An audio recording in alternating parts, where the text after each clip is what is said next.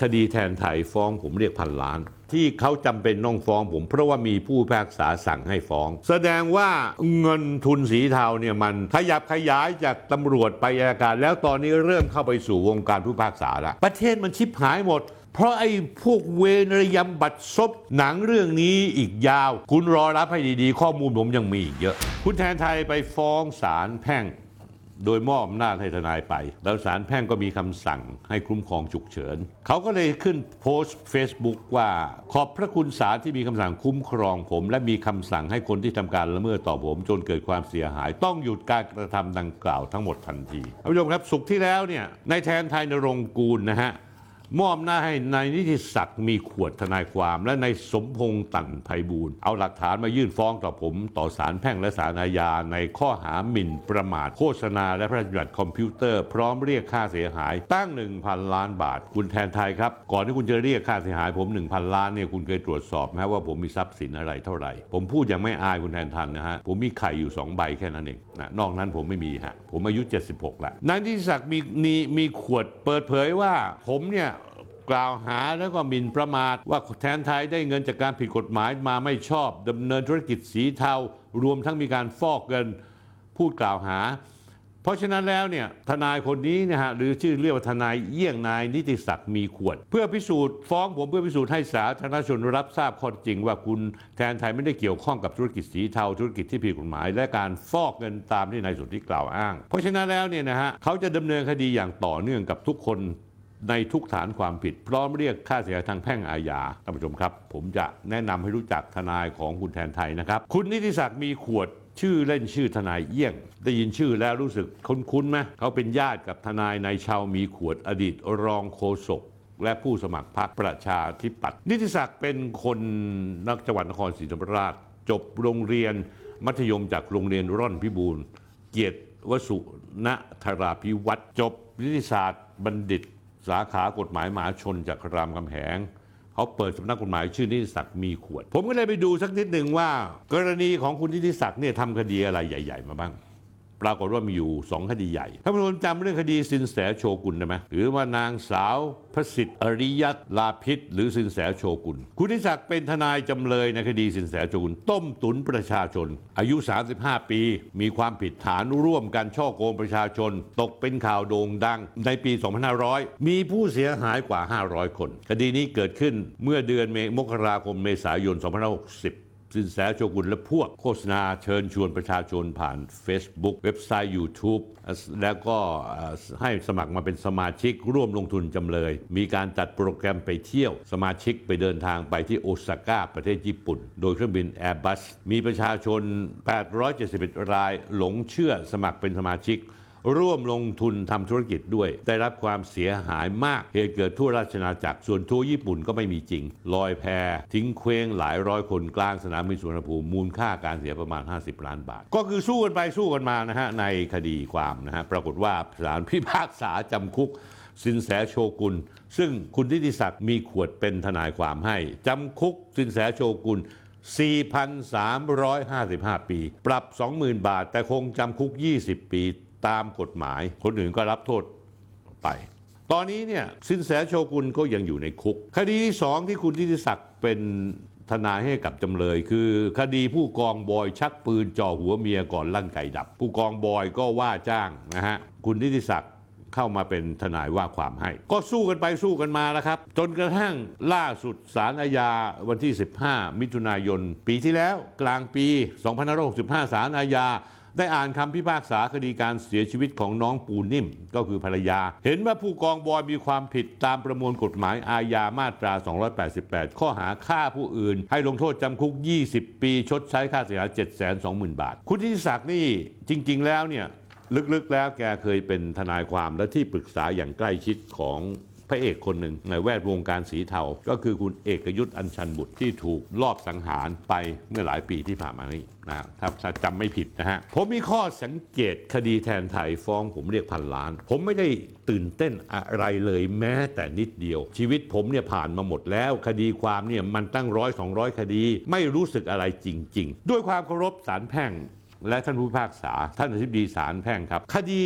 ในที่ในายแทนไทยฟ้องผมเนี่ยผมไม่ได้ประหลาดใจ ชั่วชีวิตการเป็นสื่อมวลชนของผมมา 50 กว่าปี ผมนี่ต่อสู้กับอำนาจรัฐที่ช่อฉน โดนคดีความเป็นร้อยๆคดี ผมเห็นคำฟ้องแล้ว ผมก็มีความรู้สึกครับว่ามันมีอะไรทำแม่งทำแม่ง มีกลิ่นอะไรผิดปกติ ผิดปกติยังไง จมูกผมไวในเรื่องพวกนี้เพราะผมขึ้นศาลมาเยอะ ผมรู้จักท่านผู้พิพากษาเยอะแยะไปหมด และผมรู้ขั้นตอนพิธีการ ถ้าแม่งตรงนี้ว่าข้อที่หนึ่งทนายผมแจ้งข้อมูลว่าคดีนี้เมื่อวันศุกร์ที่แล้ววันที่ 3 กุมภาพันธ์ฝั่งนายแทนไทย ให้ทนายยื่นฟ้องคดีต่อศาลแพ่งในเวลา 10 โมงเช้า แล้วยื่นขอไต่สวนฉุกเฉินทันที ข้อที่ 2 ซึ่งศาลท่านก็เมตตาเมตตา คุณแทนไทยมาก ให้ไต่สวนฉุกเฉิน ไม่รอให้ผมซักค้าน ทั้งทั้งๆที่คดีนี้ไม่ได้เป็นคดีร้ายแรงเป็นคดีหมิ่นประมาทธรรมดา ซึ่งสื่อมวลชนปกติก็โดนกันอยู่แล้ว ข้อที่ 3 พอศาลไต่สวนฉุกเฉิน โดยไม่ให้ฟังผมซักค้าน ผมเป็นสื่อมวลชน แล้วผมเอาข้อเท็จจริงมาพูด เอาข้อมูล เอาคำพิพากษาที่ศาลแพ่งตัดสินมาเผยแพร่ท่านผู้ชมครับศาลแพ่งเคยพิพากษาว่านายแทนไทยนั้น เปิดเว็บพนันฟอกเงิน แล้วสั่งยึดทรัพย์ไป 176 ล้าน ประหลาดท่านผู้ชมศาลกับมีคำสั่งคุ้มครองนายแทนไทย ที่โดนศาลแพ่งพิพากษายึดทรัพย์ แล้วสั่งให้ลบข้อมูลที่ข้าว่าจะเป็นประมาทนายแทนไทยทั้งหมด ข้อที่ 4 เพื่อเป็นข้อเท็จจริงให้ทราบ ข้อมูลที่ศาลแพ่งสั่งคุ้มครองนายแทนไทย จะให้ผมลบข้อมูลผมลบไม่ได้ เพราะรายการนี้ผมไม่ได้เป็นเจ้าของ ท่านผู้ชมไปดู Facebook คุยทุกเรื่องสนที่เอง จะมีชื่อข้างบนว่าบริษัทอนิวสันเป็นเจ้าของ ผมเป็นคนที่รับจ้างออกรายการเท่านั้นเอง ลิขสิทธิ์อยู่ที่บริษัท เพราะฉะนั้นแล้วท่านคุ้มครองผิดคนท่านสั่งผิดคน สั่งให้ถอดข้อความ สั่งผมไม่ได้ ผมไม่ใช่เจ้าของเพจ หลักฐานมีหมด ซึ่งผมจะนำสืบ ถ้าผมจำไม่ผิดวันวันเนี้ยช่วงเช้า ทนายผมจะยื่นคำร้องขอไต่สวนฉุกเฉินเช่นกันนะแล้วผมก็จะรอจะรอวันนี้ วันนี้วันศุกร์เนี่ยว่าศาลจะยอมไต่สวนฉุกเฉิน ให้อย่างรวดเร็วเหมือนที่ศาลอนุญาตให้ในายแทนไทยไต่สวนฉุกเฉินอย่างรวดเร็วหรือไม่ ผมฝากท่านที่ปรึกษาแพ่งเอาไว้ด้วยนะครับ ที่สำคัญนะฮะข้อที่ 5 ท่านผู้ชมครับ ท่านผู้พิพากษาครับ มันมีคนผู้เชี่ยวชาญกฎหมายด้านระดับอดีตหัวหน้าองค์คณะศาลฎีกาได้อ่าน แล้วบอกว่าคำสั่งคุ้มครองให้ผม ปิดปากผมโน่นนี่นั่น เป็นคำสั่งที่ขัดต่อรัฐธรรมนูญมาตรา 2560 มาตรา 35 ท่านผู้ชมรู้ไหมว่ามารัฐมนูญมาตรา 35 พูดว่าไง พูดว่าบุคคลซึ่งประกอบวิชาชีพสื่อมวลชน ย่อมมีเสรีภาพในการเสนอข่าวสาร หรือการแสดงความคิดเห็นตามจริยธรรมแห่งวิชาชีพ การสั่งปิดกิจการหนังสือพิมพ์หรือสื่อมวลชนหรือปิดปากอื่น เพื่อริดรอนเสรีภาพตามวรรคหนึ่งนั้นจะกระทำมิได้ ท่านทิบดีศาลแพ่งครับ หรือท่านผู้พิพากษาศาลแพ่งท่านนั้น หรือผู้ใหญ่ในศาลแพ่ง อาจจะหลงลืมกฎหมายข้อนี้ไป ประกอบกับเห็นว่าเรื่องของนายแทนไทยฟ้องหมิ่นประมาทผมนั้น โอ้โห มันเป็นเรื่องสำคัญของชาติเลยของชาติบ้านเมืองเลย คนที่มีประวัติทำเว็บพนัน แล้วโดนศาลแพ่งยึดทรัพย์ 170กว่าล้านกำลังถูกหมิ่นประมาทถูกละเมิดถูกเปิดโปงท่านผู้พิพากษาจึงยอมไม่ได้ที่คนแบบนี้ จะถูกสื่อมวลชนเอามาเปิดเผย ท่านก็เลยวินิจฉัยว่าเรื่องนี้เป็นเรื่องเร่งด่วนในสายตาของท่าน และก็เลยหลงลืมจะตรวจสอบให้ถี่ถ้วนว่าสิ่งที่ท่านทำมานั้น มันขัดมันแย้งต่อกฎหมายรัฐธรรมนูญอย่างไรหรือไม่ เอาละครับท่านผู้ชม ท่านผู้พิพากษาครับ ท่านไม่ต้องกังวลเรื่องนี้ ผมจะยื่นเรื่องให้สารรัฐธรรมนูญวินิจฉัยอย่างแน่นอน ว่าคำสั่งท่านขัดต่อรัฐธรรมนูญหรือไม่เพื่อให้เกิดความกระจ่างชัด ซึ่งอาจจะใช้เวลานิดหนึ่งแต่ผมมั่นใจร้อยเปอร์เซ็นต์คำสั่งท่านขัดต่อรัฐธรรมนูญทีนี้ละท่านผู้พิพากษาคนไหนที่เซ็นอนุมัติและเห็นด้วย ว่าให้คุ้มครองในแทนไทยแล้วเสนอให้ปิดปากผมเนี่ยท่านจะมีคำตอบตอบยังไงถ้าสารรัฐมนูญมีคำตอบมาหรือว่าการไต่สวนฉุกเฉินอย่างมีพิรุษนั้นผมมีความจำเป็นต้องใช้สิทธิ์ของผมนะครับ ผมจะเอาทุกเรื่องที่ผมมีอยู่ในมือ เรียบเรียงไปแล้วผมจะร้องไปที่คณะกรรมการตุลาการ ให้รับทราบว่านี่คือวิธีการที่ไม่ถูกต้องตามทำนองครองธรรม และสิ่งที่ผมพูดมาก็คือสิ่งที่เกิดขึ้นกับนายแทนไทย จากคำพิพากษาศาลแพ่ง ผมผิดตรงไหน ท่านบอกว่าผมยืนยันในข้อเที่จริงก็ผมยืนยันแต่ผมเอามาจากคำพิพากษาศาลแพ่งนี่ ผมก็ต้องยืนยันสิ อันที่จริงแล้วตอนแรกผมจะเว้นวรรคการพูดถึงเรื่องขบวนการและเครือข่ายแก๊งพนันออนไลน์ไปสักช่วงหนึ่ง เพราะว่าเรื่องนี้เนี่ยผมเปิดโปงเรื่องนี้อย่างต่อเนื่องเป็นเวลาเกือบ 2 เดือนละ เพื่อนฝูงท่านผู้ชมหลายท่านบอกอยากฟังเรื่องอื่นบ้าง บางคนบอกใกล้เลือกตั้งแล้วอยากฟังเรื่องการเมืองบ้าง ว่ามีความเคลื่อนไหวมีความคืบหน้ามีเบื้องลึกเบื้องหลังอย่างไร แต่ท่านผู้ชมครับ เพราะว่าการฟ้องร้องในแทนไทยต่อผมเมื่อวันศุกร์ที่แล้วทำให้สัปดาห์นี้ ผมต้องพูดเรื่องนี้เพื่อที่ท่านผู้ชมจะได้เข้าใจเกี่ยวกับสิ่งที่เกิดขึ้น และรับทราบข้อมูลข้อเท็จจริงเกี่ยวกับนายแทนไทยอย่างละเอียด ย้อนกลับไปเมื่อประมาณ 2 เดือนที่แล้ว ตอนที่ผมพูดเรื่องนายแทนไทยก็คือรายการคุยทุกเรื่องสนธิตอนที่ 168 ในวันที่ศุกร์16ธันวาคม ตอนแทนไทยเป็นใครรวยมาจากไหน ผมบอกว่านายแทนไทยอายุแค่ 26 ปี 10 ธันวาคม 2565 ประมูลป้าย ทะเบียนจากกรมการขนส่ง 49 45 ล้านบาท แต่เมื่อพลิกแฟ้มข้อมูลไปแล้วกลับไม่มีประวัติว่า นายคนนี้ที่ควักเงินมหาศาลมาประมูล นอกจากจะเป็นซีอบริษัทตั้งใหม่ จนถึงวันที่ประมูลตั้งบริษัทมายังไม่ครบปีดี กลับมีเงินกองมาเป็นทุนจดทะเบียน 900 ล้านบาท ผมก็ถามต่อว่าคนคนนี้ร่ำรวยขึ้นมามีทรัพย์สินถึงเป็นเศรษฐีพันล้านได้อย่างไร ไม่เคยได้มีใครรับรู้รับมรดกความร่ำรวยจากพ่อแม่ วงตระกูลมาจากไหน อีกทั้งยังไม่มีประวัติเคยทำธุรกิจอะไร จนประสบผลสำเร็จ แต่พอผมลงลง Facebook และค้นหาข้อมูล ก็ปรากฏว่าปี 2563 นายแทนไทย ถูกจับเนื่องจากเป็นหัวขบวนในการทำธุรกิจพนันออนไลน์ และฟอกเงินที่มีเงินหมุนเวียนกว่า 15,000 ล้านบาทครับ ท่านผู้พิพากษาศาลแพ่งครับ แล้วทนายครับ ผมไม่ได้พูดโดยมโนเอง ผมเอาหลักฐานมาดู แต่ว่าปี 2565 เมื่อตำรวจดำเนินคดีแล้วส่งไปยังอัยการกับหลุดในชั้นอายการอย่างปาฏิหาริย์อายการสูงสุดในยุคนั้นคือ นายสิงห์ชัยธนินซ้อน โดยที่นายสิงห์ชัยธนินซ้อนในการสูงสุดนั้น สั่งให้อายการพนักงานสำนักงานการพิเศษฝ่ายคดีพิเศษหนึ่งลงนามสั่งไม่ฟ้อง เอกสารเรื่องแจ้งคำสั่งเด็ดขาดไม่ฟ้องจากสำนักงานอัยการพิเศษฝ่ายคดีหนึ่งสำนักงานสูงสุดในยุคนายสิงห์ชัย ถึงผู้บัญชาการตำรวจแห่งชาติในยุคพลตำรวจเอกสุวัสด์แจ้งยอดสุข เอกสารพูดชัดเจนนะฮะว่านายนายการสุดมีคำสั่งเด็ดขาดไม่ฟ้องนายแทนไทยผู้ต้องหาที่หนึ่งนายวสันต์ขาวสะอาดที่สอง ฐานร่วมกันฉันมีการเล่นหรือทำอุบายล่อช่วยประกาศโฆษณาบลาบลาบลา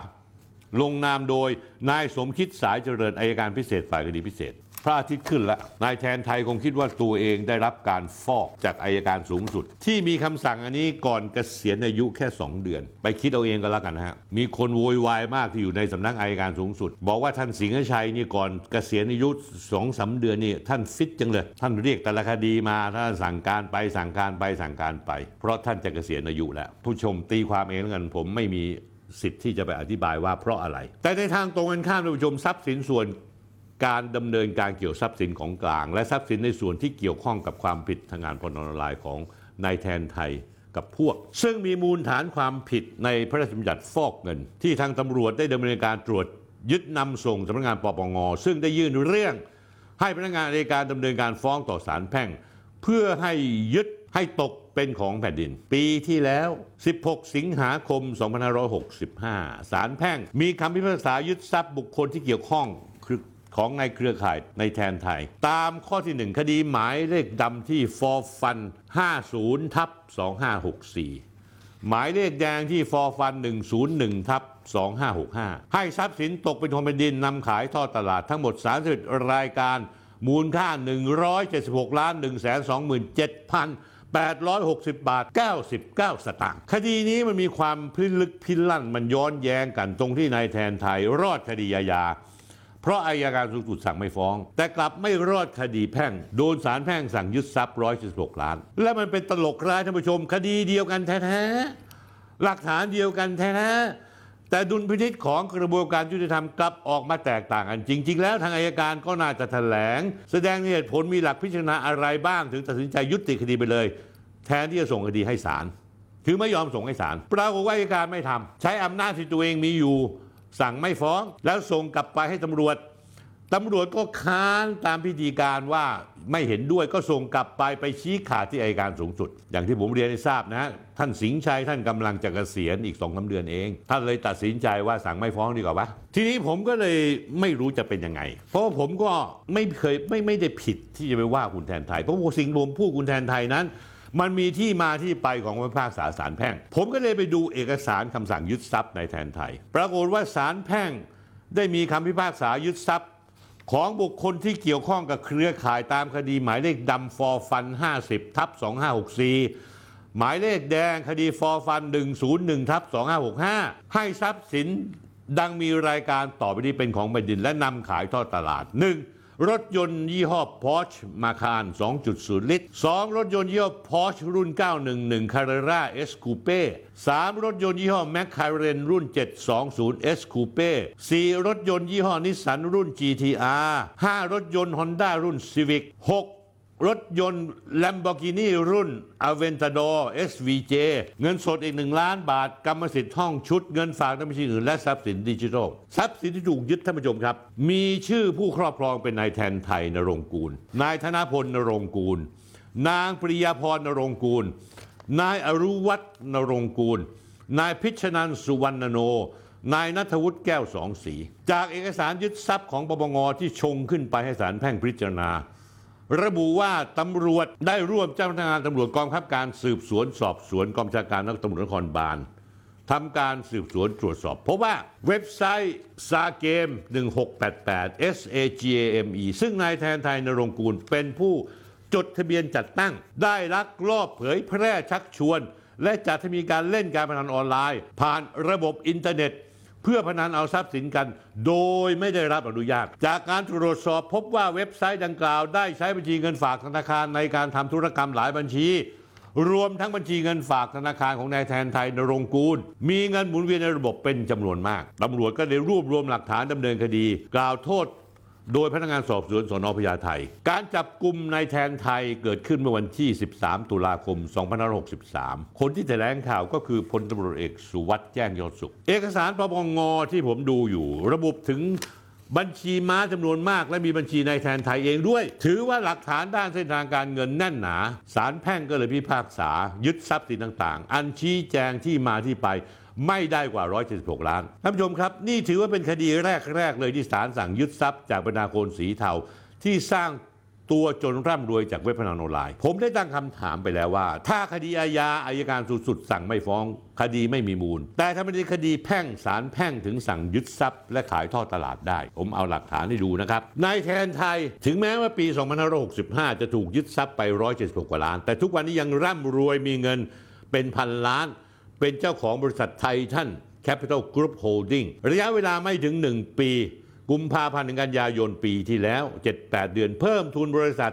จาก 5 ล้านบาทเป็น 900 ล้านบาท ด้วยเงินสด ทั้งยังเป็นเจ้าของบริษัทอีกหลายต่อหลายแห่ง แต่พออัยการสูงสุดสั่งไม่ฟ้องคดีอาญา แทนไทยกับพวกก็เลยตีปีก คิดว่าเงิน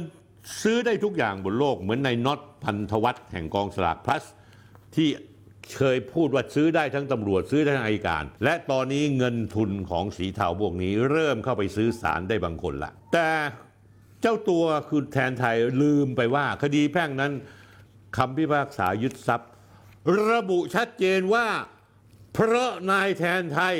เกี่ยวโยงกับคดีการพนันออนไลน์และการฟอกเงิน ที่สำคัญคำพิพากษาระบุชัดเจนว่านายแทนไทยไม่สามารถชี้แจงการได้มาของทรัพย์สินโดยไม่ถูกต้องตามกฎหมายและต้องถูกยึดทรัพย์กลับมาถึงคดียายาบ้าง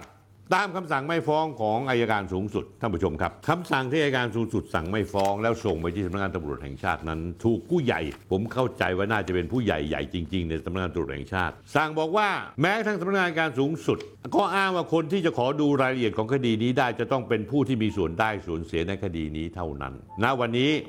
คุณแทนไทยมาฟ้องผม และผมกลายเป็นจำเลย ผมก็เลยกลายเป็นผู้มีส่วนได้ส่วนเสีย กับความเป็นมาและความเป็นไปของคดีดังกล่าว ผมกับทนาย จะใช้โอกาสนี้เรียกเอกสารทั้งหมดสั่งไม่ฟ้องทั้งหมดดูว่าที่มาที่ไปเป็นยังไง ผมต้องการดูเลยไหมท่านผู้ชมหนึ่งพนักงานสอบสวนเป็นใครสองหัวหน้าพนักงานสอบสวนเป็นใครสามอายการผู้พิจารณาคดีเป็นใครสี่อายการคนไหนในสำนักงานการสูงสุด เป็นผู้ลงนามสั่งไม่ฟ้อง รวมไปถึงคนอื่นที่เกี่ยวข้องคดีนี้ทั้งหมด คดีนี้ผมสนธิริมทองกุลกับทีมทนาย ร่วมไปถึงทีมงาน และเครือข่ายที่ผมมีทั้งหมด ผมให้คำมั่นสัญญากับพี่น้องประชาชนที่ติดตามรายการผม มีความเชื่อมั่นในตัวผม ว่าจะทุ่มเทอย่างเต็มที่เพื่อให้ความจริงปรากฏ คุณแทนไทยครับ คุณพูดผ่านผู้กำกับเด่นมา ซึ่งอยู่สอทอเข้ามาหาผม เขาบอกว่าคุณเนี่ยบอกเขาว่าที่เขาจำเป็นต้องฟ้องผม เพราะว่ามีผู้พิพากษาสั่งให้ฟ้องอะตายห่าแล้วสิผู้กำกับเด่น ซึ่งท่านเป็นลูกเขยของพลตำรวจเอกสมบัติอมรวิวัฒน์พูดชัดเจนว่าคุณพูดอย่างนั้น สมมุติว่าคุณพูดอย่างนั้นจริง ๆ เนี่ยแสดงว่า